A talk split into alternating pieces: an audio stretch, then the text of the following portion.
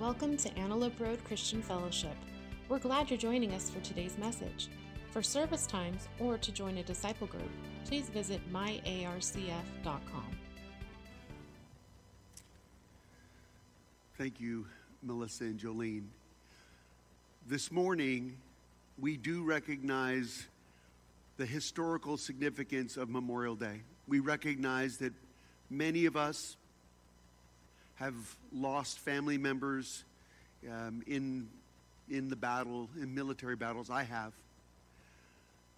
Having said that, we also, and I appreciate the comment that we, we operate in our faith based on a greater gift given to us. We, we operate under the sense and the reality that a life was given for our benefit. And, so today, what we want to do is to talk about our responsibilities to that gift. Right now, we're in the uh, we're in a series. Let me see. Are you going to start us? Do I start me? oh, there go. Good. We're in a series called One Body, Many Parts. And uh, this is number seven. This is the final uh, installment of that series. I'm going to say that today this is m- might be the most important, not not because of what what that I'm here, but I just want to encourage you that this is a time where God really may speak to you in maybe a different way, and so I want to encourage you. Um, part one was Jesus' death and resurrection not only saved individual people from their sin it also adopted them into the family of God. And that's really important for us to know that, right? That we aren't designed to walk out this Christianity, this religion, as it were, individually. In fact, religion would say you could do that. But what God installed was something to be corporate and to be in community. Number two, part two, was an isolated Christian cannot use their spiritual gifts. So join a disciple group. The, the comment was that God has put something in you to give back. We're all about how we respond to what God has done in our lives. So, joining a disciple group, joining a group, a Bible study, uh, some sort of collective where you can practice out your Christianity is really huge. Another part of that was the Christian has no right to tell God, the church doesn't need me. So join a disciple group because that group needs you. One of the things that we recognize in our walk with God is that the giftedness that I have isn't really just meant to make me richer, fatter. Other things make me fatter. it's not designed to, to for, for my benefit only it's really designed to be used and incorporated in other people's lives as well as other people need to be need to know that they have uh, a gift to me like melissa and jolene sang today i'm glad they're singing I really am. They they did a beautiful job. I'm thankful for their giftedness. I'm thankful for their their their spirit and their heart. I need that, and we need that today. We all have parts that we're meant to give and receive from others. Part three said, Fighting sin with a friend is sharing your friend's burden, and Jesus is pleased when you do it. This is really important. This message changed me. It just, it, it crushed me. Because one of the things that we know about sin, which isn't a very popular word, missing God's heart, is when I miss God's heart about my life, I tend to be ashamed and I tend to hide the body of Christ is, is, design, is designed to move me away from fear and guilt and shame. So all of a sudden, when I'm fighting sin with a friend, when I confess my sins one to another and I have an accountability group, all of a sudden I, I'm not looking over my shoulder. So, and God knows that. This is how He has designed us part four, said that Christians submitting to each other is a, necessary part of learning to be the body of Christ. The body of Christ is sort of a big picture item where the world sees something, right? Jesus actually said, if you really want to see how I operate, watch, watch my people treat each other, how they treat each other. He said, in fact, he said, if, if you want to, to, to be a disciple, you'll, you'll show that by loving each other.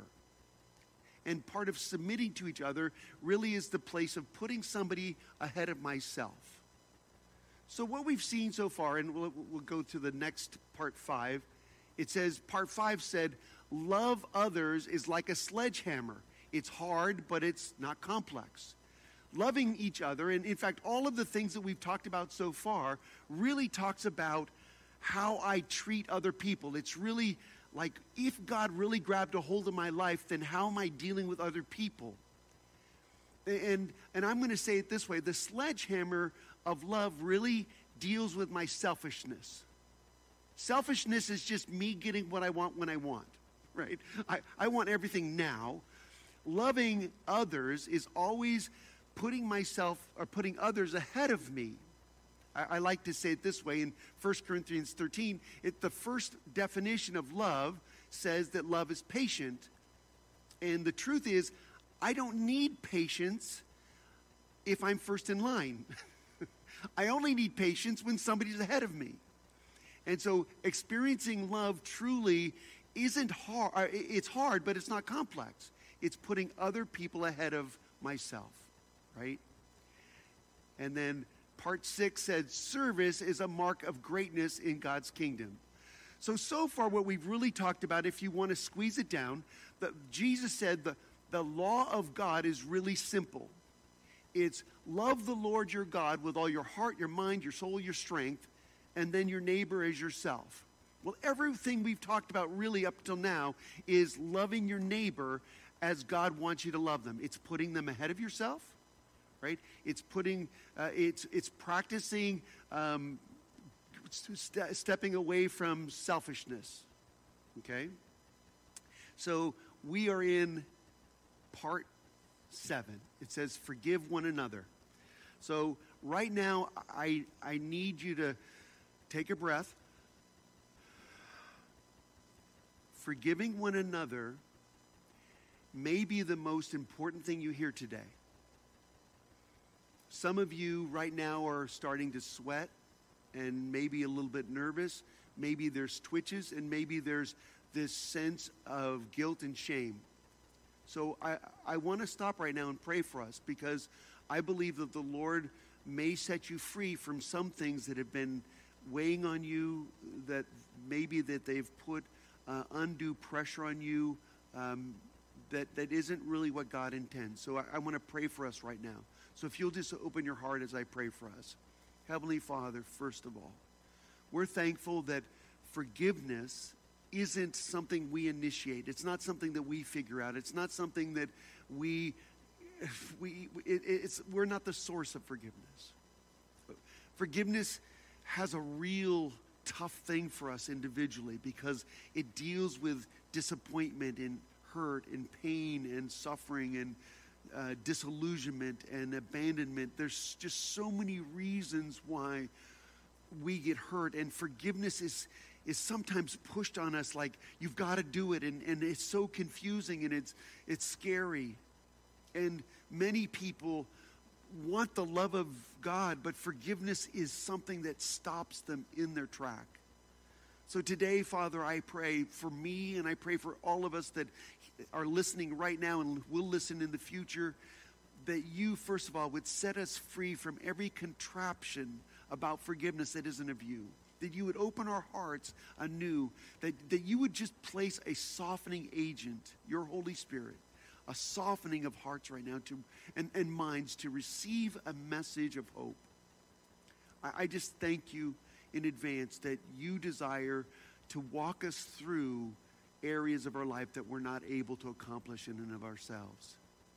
I come against every scheme of the enemy. I, I just, right now, I break the power of, of guilt and shame and fear because that's not of you. That's not of you, Jesus. So we break that power in Jesus' name. Amen.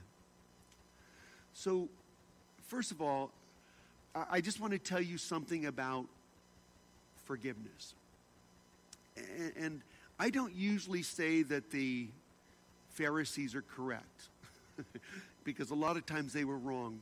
But I want to share a scripture, and this is just something the Lord gave me today. And if you'd like, it's, it's not in one of the screens, so I'm going to read it. It's uh, the Gospel of Luke, chapter 5, 17, verse 17 through 21. If you're new with us and you don't know much about the Christian faith, Luke, uh, the Gospel of Luke is, is the third book in the New Testament, and you can find it um, if you go to a Bible, there's an index, you can find the Gospel of Luke. Luke was a New Testament writer, he was a doctor. Um, he basically w- was writing a history of the Christian faith, and he interviewed uh, many Christians about who Jesus was. So this is part of um, his account. And, um, it, it, and so this is the story. It says, One day, while Jesus was teaching, some Pharisees and teachers of the religious law were sitting nearby. It seemed that these men showed up from every village in all of Galilee and Judea, as well as from Jerusalem, and the Lord was healing, had, and the Lord's healing power was strongly with, with Jesus. So here's sort of a good story. Jesus is teaching, and religious leaders are sitting there listening. Sounds perfect. It sounds good, right? That's where you should be. If Jesus is teaching, sitting and listening, it sounds like a good part. Uh, verse 18 says, Some men came carrying, carrying a paralyzed man on a sleeping mat. They tried to take him inside to Jesus, but they couldn't reach him because of the crowd. So they went up on the roof and took off some of the tiles. Then they lowered the sick man on his mat down into the crowd right in front of Jesus. Seeing their faith, the faith of the men who lowered the man down, and maybe the faith of the man himself. It doesn't say, it could be a combination. Definitely the men who, who were doing the heavy lifting had faith that Jesus could heal their friend who was paralyzed. But they lowered the sick man down on, on his mat, down into the crowd, seeing their faith, Jesus said to the man, Young man, your sins are forgiven. Wow. But the Pharisees and teachers of the religious law said to themselves, Who does he think he is? That's blasphemy. Only God can forgive sins. So, were the Pharisees right? they were responding exactly how they were been taught for 1500 years that forgiveness of sin is only something God can do. So the question is is that true? And if that's true, then why are there other places in the scripture where Jesus tells us that we have to forgive? See, it's really a challenge. If God is the only one that, for, that can forgive, then what business is it for me to have to forgive people? And where do I fit in this process? If forgiveness is a God characteristic, then what in the world am I doing having to try to do that? Or how do I accomplish a God thing? So I just want to tell you that the conflict with forgiveness isn't something new, and sometimes it's been mishandled, right? Um, we, we just we're talking about the, the memorial, about the, the warrior, about the, the men and women who, who have sacrificed their life for our benefit. And, I, I've never been in the military. My dad was in the military, family members were, but I never was part of that. And but what I understand is that warriors make hard decisions in hard times. There, there's, and I'm not saying that everybody that has been in the military has the same heart. I've known some people who have this intense desire and reality that that they're, when they're called to sacrifice, they're willing to do that. I think that's incredible.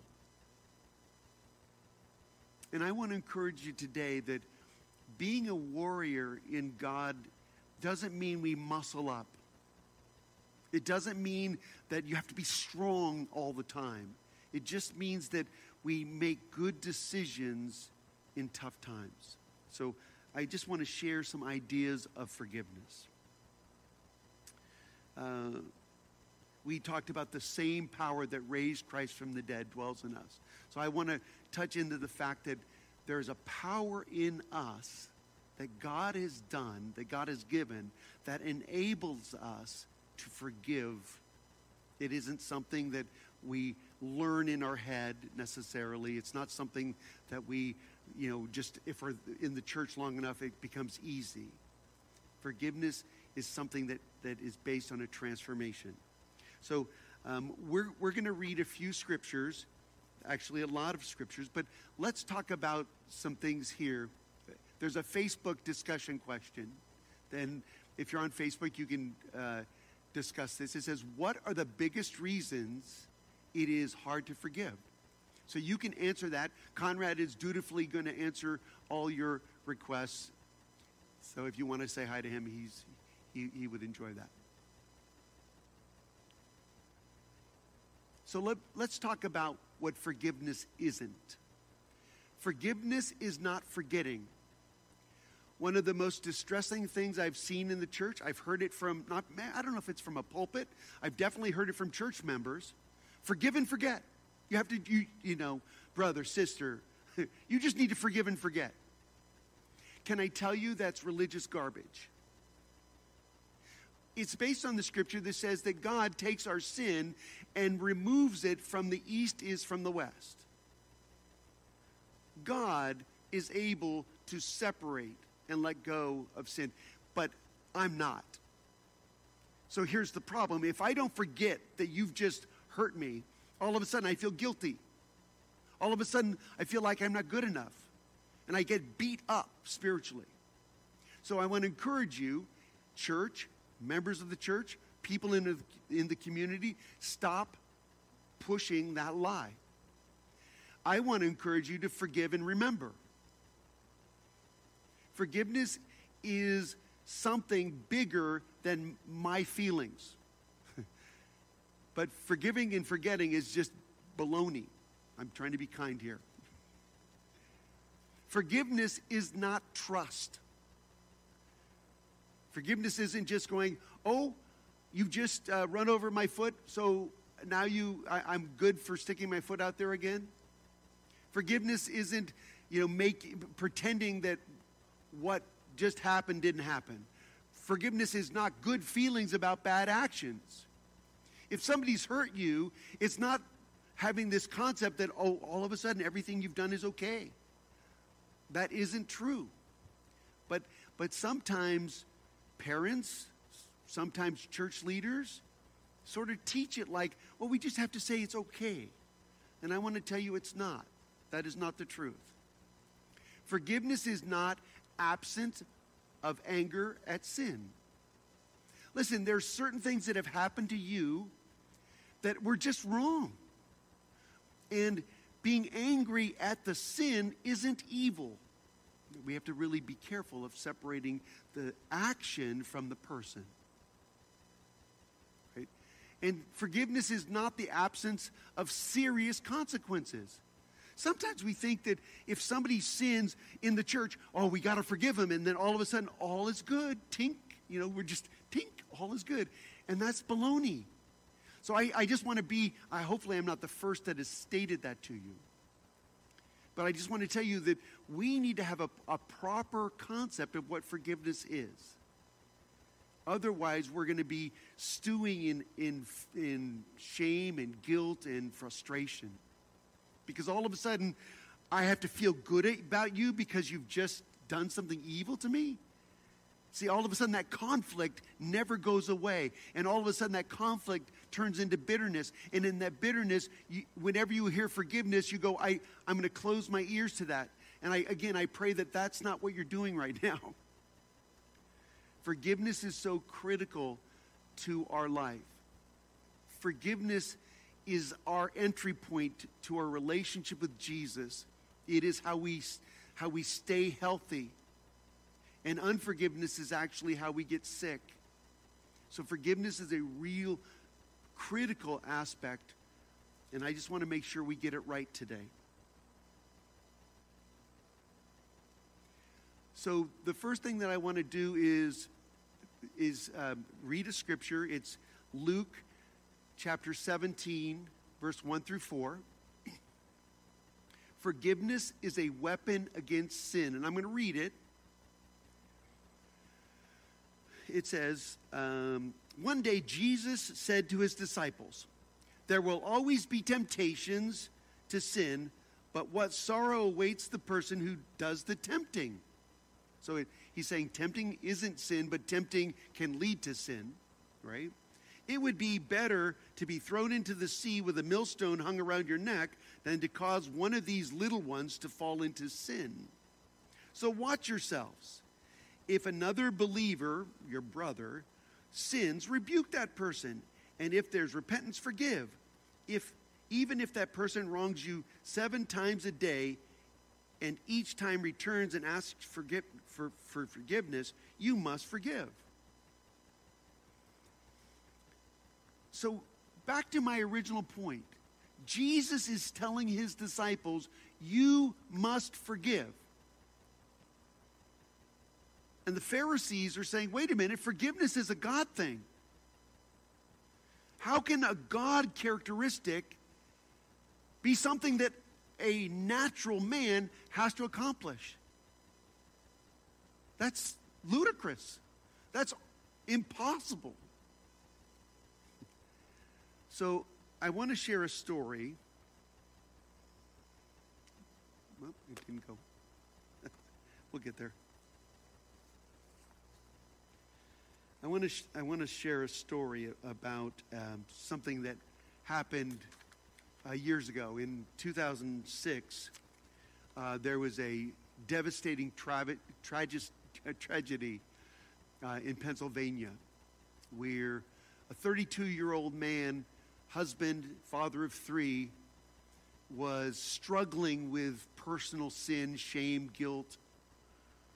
And, and the demons in him caused him to take over a, an Amish one school, one room schoolhouse.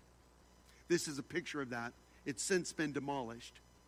But the man came in and basically, because of his guilt and shame, um, caused the, the, the young men, all the adults to leave, and he had like nine or ten young girls from 6 to 13, and he proceeded to shoot and kill five of them and wound the rest. That's, uh, you know, back to the point of should you be anger, angry at sin? Absolutely. Is that excusable? No. I mean, I, I don't want to imagine what the families had to go through. But there's documentation on what they actually did. This is, oops, this is an excerpt. Amish community responds. So this man came onto their, their community. He was actually a, he was a delivery man. He delivered milk to their community. So he was somebody they actually knew. And he went into their community schoolhouse and did a, a, a travesty. This is their response.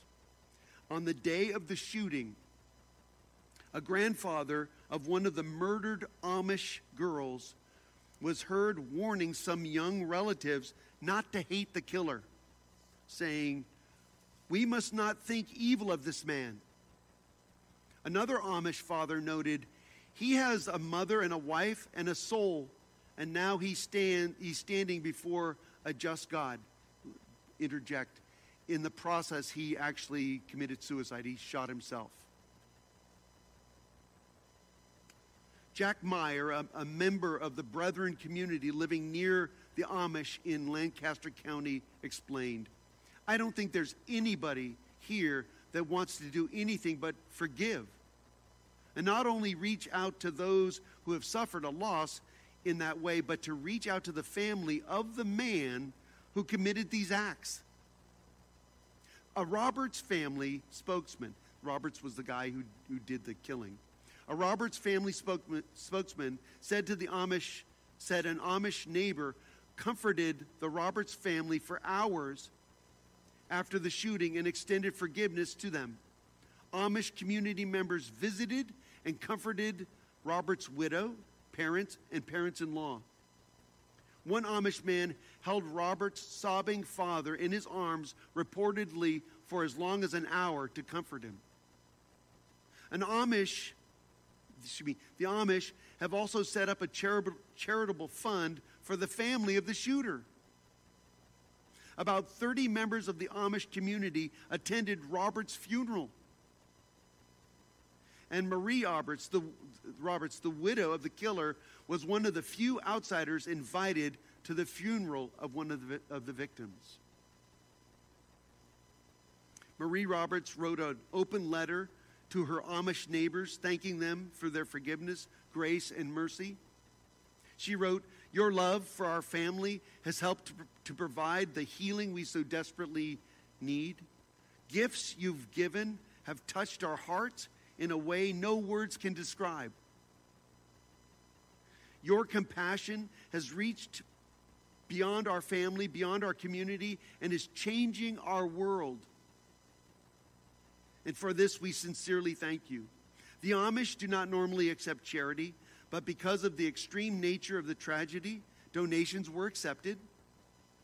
Richie Lauver, a director of the Anabaptist Foundation, and said the Amish community, whose religious beliefs prohibit them from having health insurance, will likely use the donations to help pay for medical costs of the hospitalized children.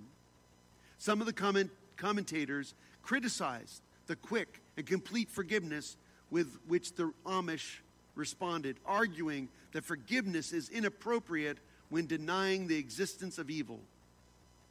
While others were supportive, Donald Kraybill and, and two other scholars of Amish life noted that letting go of grudges is a deeply rooted value in the Amish culture, which remembers forgiving martyrs, including Dirk Willems and Jesus himself.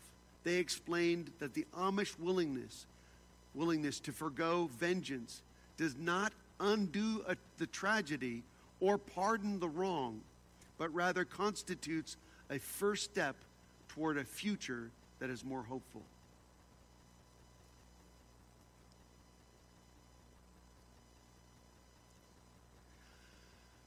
So I read that, and some of you might be saying, well, man, I, I don't live there. I don't know if I could do that. I, I hope I never have to come close to anything close to that. And so I want to I want to speak a word of encouragement and a word of warning. The scripture tells us that God knows exactly what we can handle. And I believe that that community was positioned so that they were honest and natural with their response. The warning is we could take a story like that and said, "Oh, that's how I'm supposed to be." And when we don't naturally respond that way, we feel guilty and shame and we feel condemned. So I want to tell you first of all, the response that the Amish did were was amazing and it and it did reflect the love of God for their lives. It was a response, it wasn't a religious exercise. And so I want to encourage you two things. One, in your journey, forgiveness should and does change. Your understanding of forgiveness, your understanding of God's forgiveness for you will change as you grow. So to pretend that everybody should have that block response is foolishness to, to believe that everybody should just be okay or seemingly okay is foolishness. Learning to love as Jesus loved, learning to forgive as Jesus forgave, that is a process. We call it sanctification. It's a process that changes us from the inside out. These Amish folks weren't practicing religion, they were responding the way that they had been loved to this man. So this story is meant to encourage not to put a, a boundary like I have to respond this way. That is, again, that, that may be a church thing. Please don't get trapped there. Right? The behavior of forgiveness is a marker of those who have been forgiven by God. Forgiveness isn't something I can do unless I've been forgiven by God. Why is that? Why do I need to be forgiven to forgive other people? And, and, and so I want to read the scripture, or at least one of them. This is Matthew 6, 14 and 15. I might even, did I put it on here? I'm just going to go ahead. Nope. Oh, yeah, okay.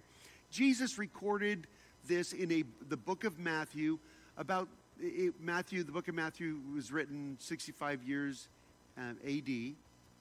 And this is what he said Matthew 6, 14 and 15. If you forgive those who sin against you, your heavenly Father will forgive you. Oh, that's good. But then the next verse says, But if you refuse to forgive others, your Father will not forgive your sins. I don't know if there's a more challenging set of verses. if I forgive, my heavenly Father will forgive me. If I refuse to forgive others, my Father will not forgive me. This is a lot more challenging than joining a, a, a disciple group. It's a lot more challenging than even putting people ahead of myself in line. It's, it's more challenging than serving. Of any of the other components of this one body, many parts series, that is difficult. And it's difficult for a very specific reason. See, when I am asked to put somebody ahead of myself, I am dealing with my selfishness. I'm dealing with my, my humanity because I'm a selfish person. I, I've shared this a lot of times. My elbows bend toward me. I'm all about feeding me. That is what I, I, I was raised on. So for me to give is a challenge, but it's something that God changes in me. Forgiveness has a different component. Forgiveness has a different component. I mean, this, this statement from Jesus that says, if you don't forgive, you won't be forgiven, that's, that's an eternal consequence. Right? It's eternal. And it's like, are you kidding me? Let me tell you why it is. Forgiveness has to do with who God is rather than who everyone else is. Forgiveness is really the acknowledgement that what God says goes. If you're new and you're, you're kicking the tires of Christian, the Christian faith, everything about Christianity that's real starts with the, the premise that Jesus is God. And that God has complete authority and sovereignty over everything.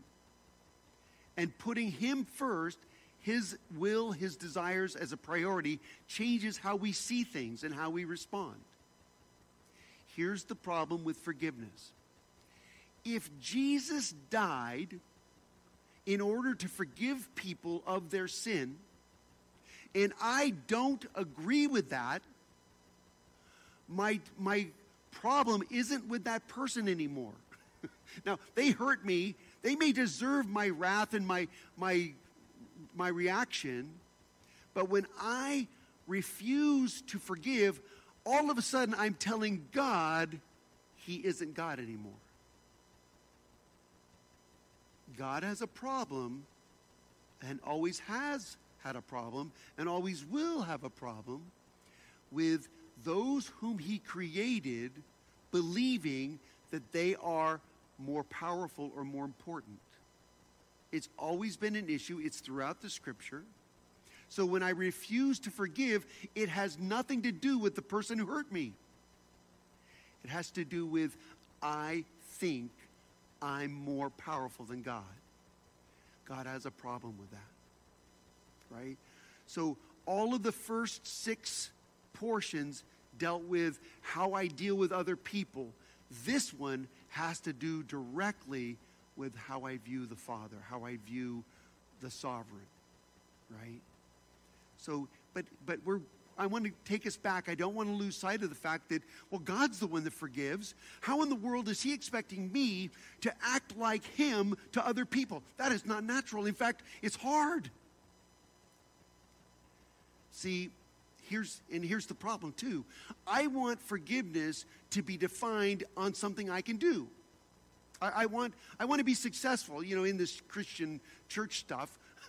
I, I, want to do it right. So I, I, may take those scriptures and go, well, wait a minute. How do I forgive people who have hurt me? Um, well, I'll, I'll just, I'll, I'll, I'll, believe that I'm not worth anything. I'll, think less of me. So uh, when they hurt me, I guess I deserve it.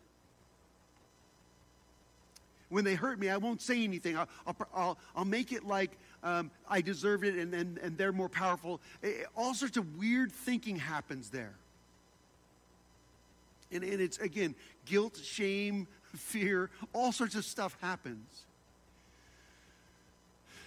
That is not the heart of God toward us.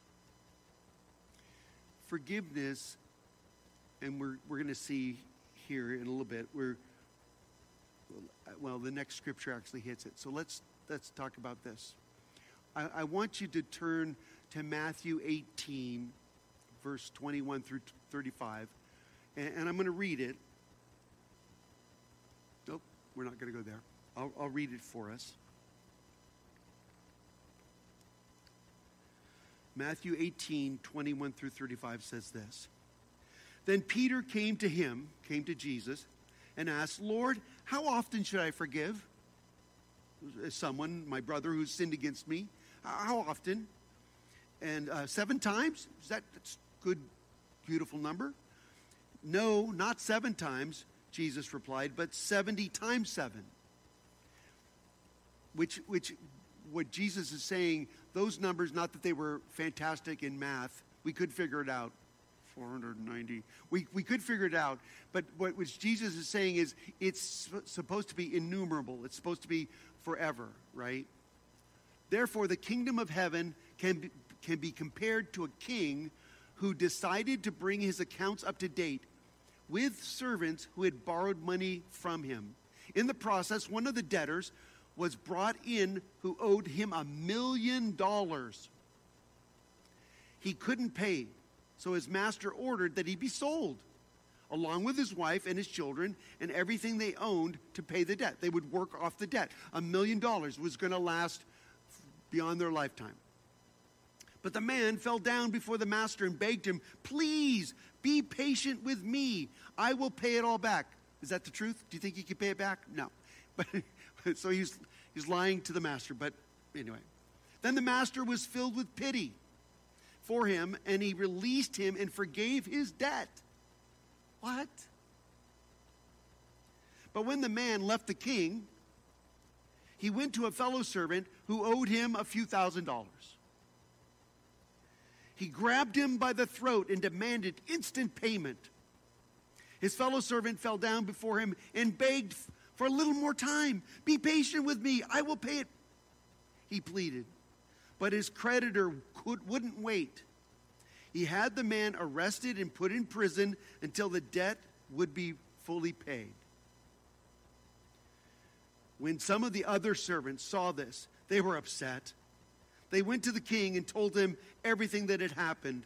Then the king called in the man who, had, who, he, who he had forgiven. You evil servant! Shouldn't you have mercy on your fellow servant? Just as I had mercy on you? Then the angry king sent the man to prison to be tortured until he'd paid the entire debt. That's what my heavenly Father will do to you if you, if you refuse to forgive your brothers and sisters from your heart. That's a, that's a very clear story about what forgiveness is. See, I don't forgive someone because I think they deserve forgiveness. That's not my job. I don't, I don't forgive people because I want to be nice to them, because it looks better. I want things to be calm. I don't want a fight to brew, right? Forgiveness is none of that. Forgiveness is rooted in the, in the response of God forgiving me. So remember, I said earlier that forgiveness and the understanding of forgiveness is something that grows over time? When and as and, and, and the, as I understand the forgiveness of God for me, when I wake up in the morning and go, God, I can't believe you have set me free from the guilt, shame, responsibility, the effects of my sin. If I realize that, and as I realize that, I realize that He has forgiven me a million dollars. The design of that, the spiritual change in my life, allows me to look at other people differently. Right? All of a sudden, I'm not forgiving because they deserve it. I'm forgiving because I've been forgiven so much.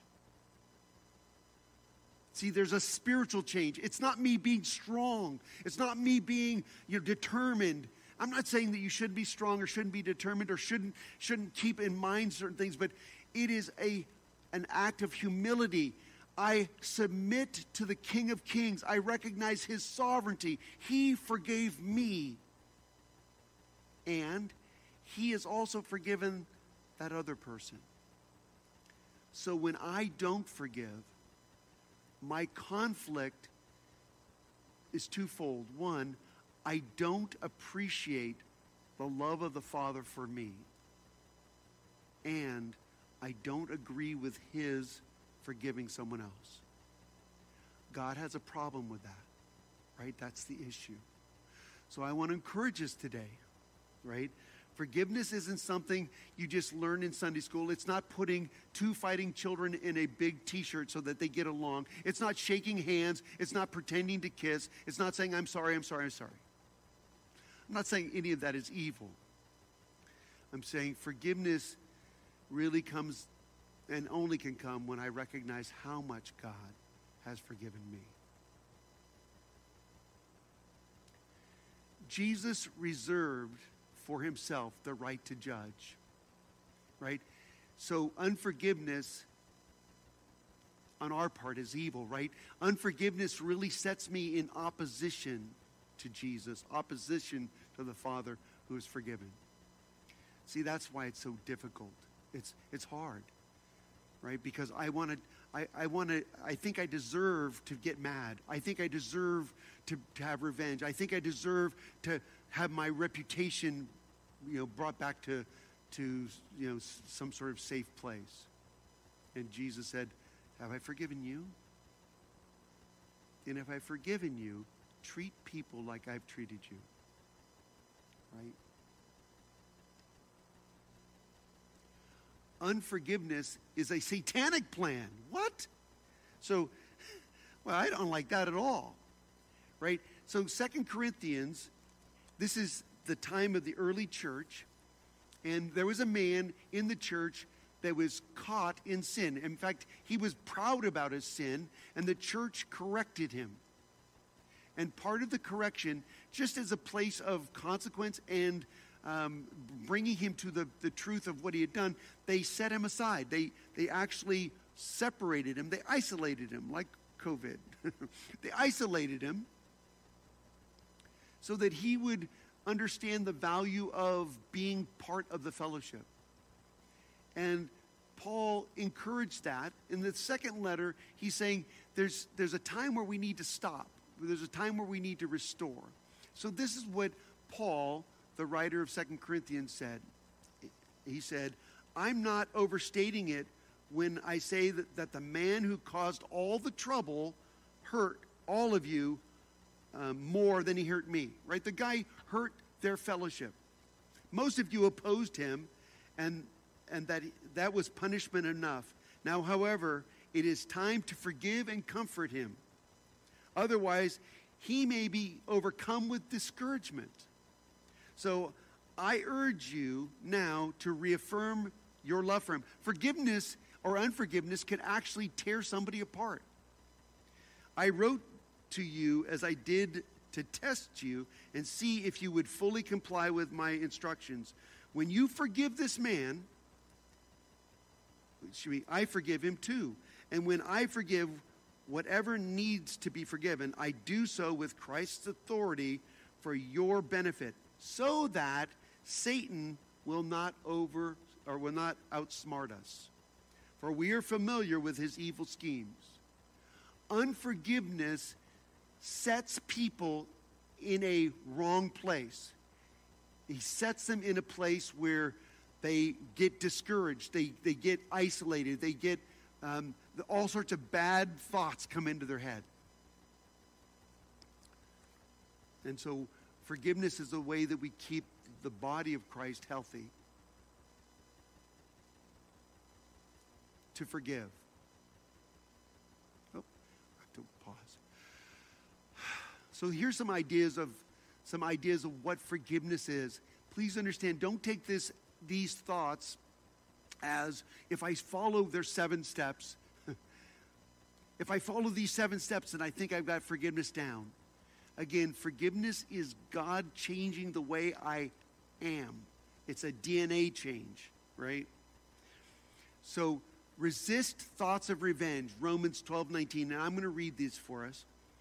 Dear friends, never take revenge. Leave that to the righteous anger of God. For scriptures say, I will take revenge, I will pay them back, says the Lord. I think that's pretty straightforward. Revenge is God's. That is not our business. When I take revenge, I'm, I'm actually telling God that I fit better in his chair. I think we need to stop that. Okay. Number two, treat other people, the other person right. 1 Thessalonians 5:15 says this. See that no one pays back evil for evil, but always try to do good to each other and to all people. Listen, we need to be careful that we're not people that if something bad happens to us, we're, we're the first to respond because I deserve it. No, we need to recognize that God's love for us is, is our directive. Desire good for them. Luke 6:28 says this, "Bless those who curse you, pray for those who hurt you." This is not natural. Right? You can read this and go, well, I don't want to do that. Can I tell you? Go back to Matthew Matthew 18 where it says, "If I view things through the lens of God's love and forgiveness for me, then this is possible. If I if I don't, if I don't see God's love and forgiveness for me, this is just phony baloney religion. Right? It's hypocrisy at best. We desire to do good for others not because we want them to think we're nice people. That's baloney. We love them, we forgive them because God has forgiven us.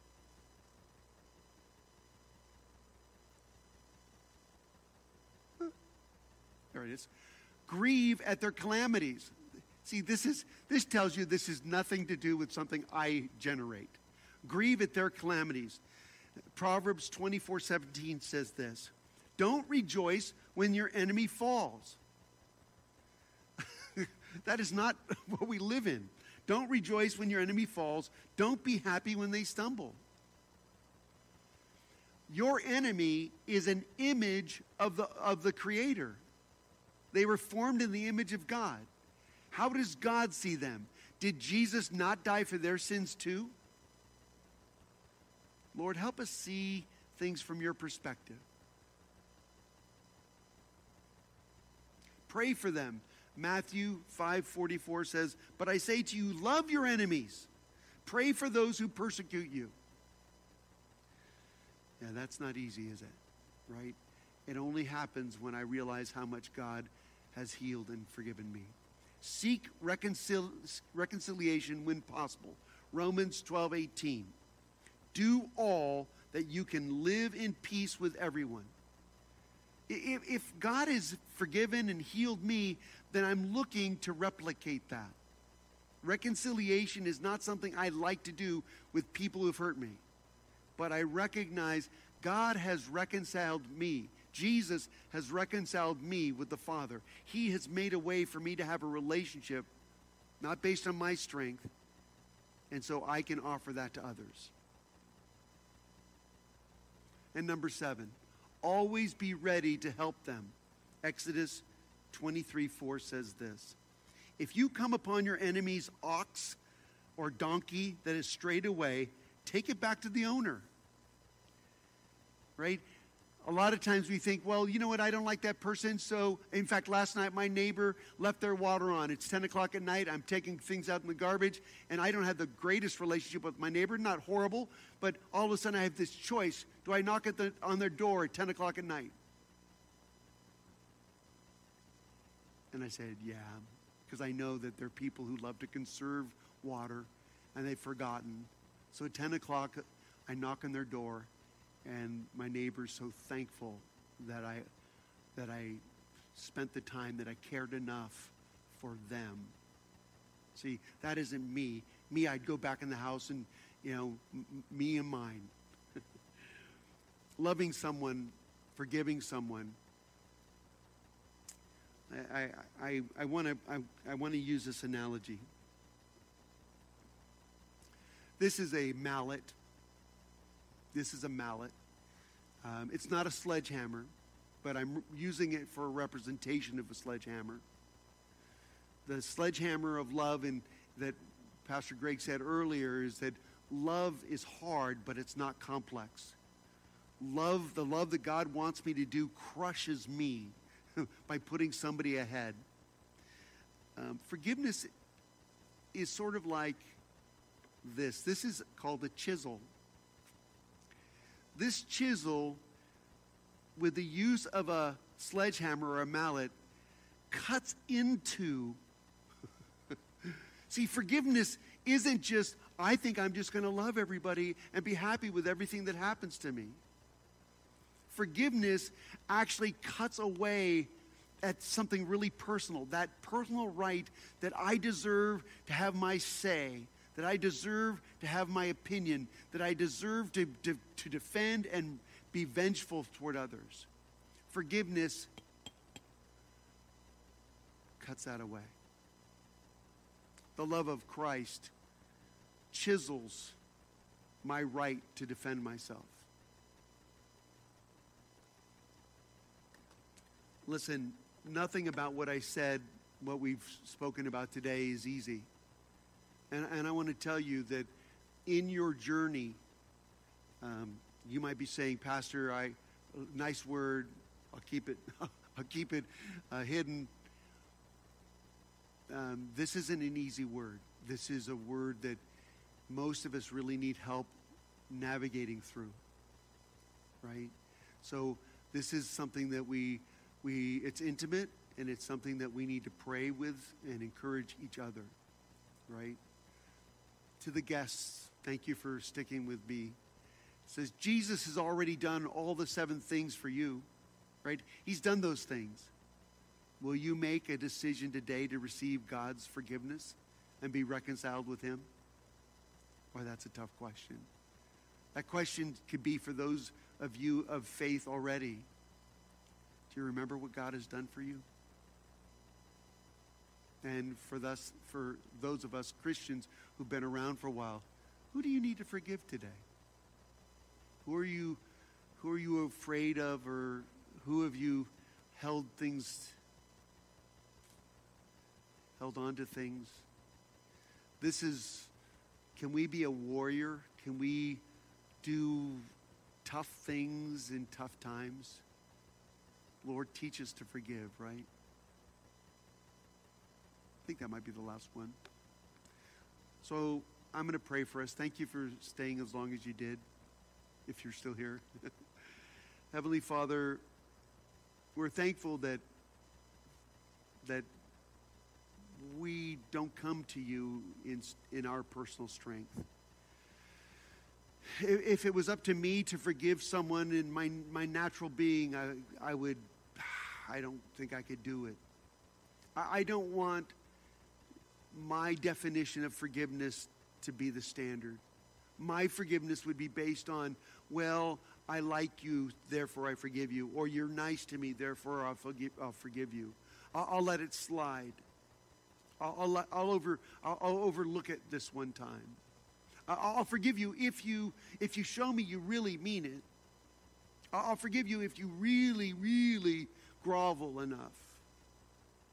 I'll forgive you if you bleed for me somehow.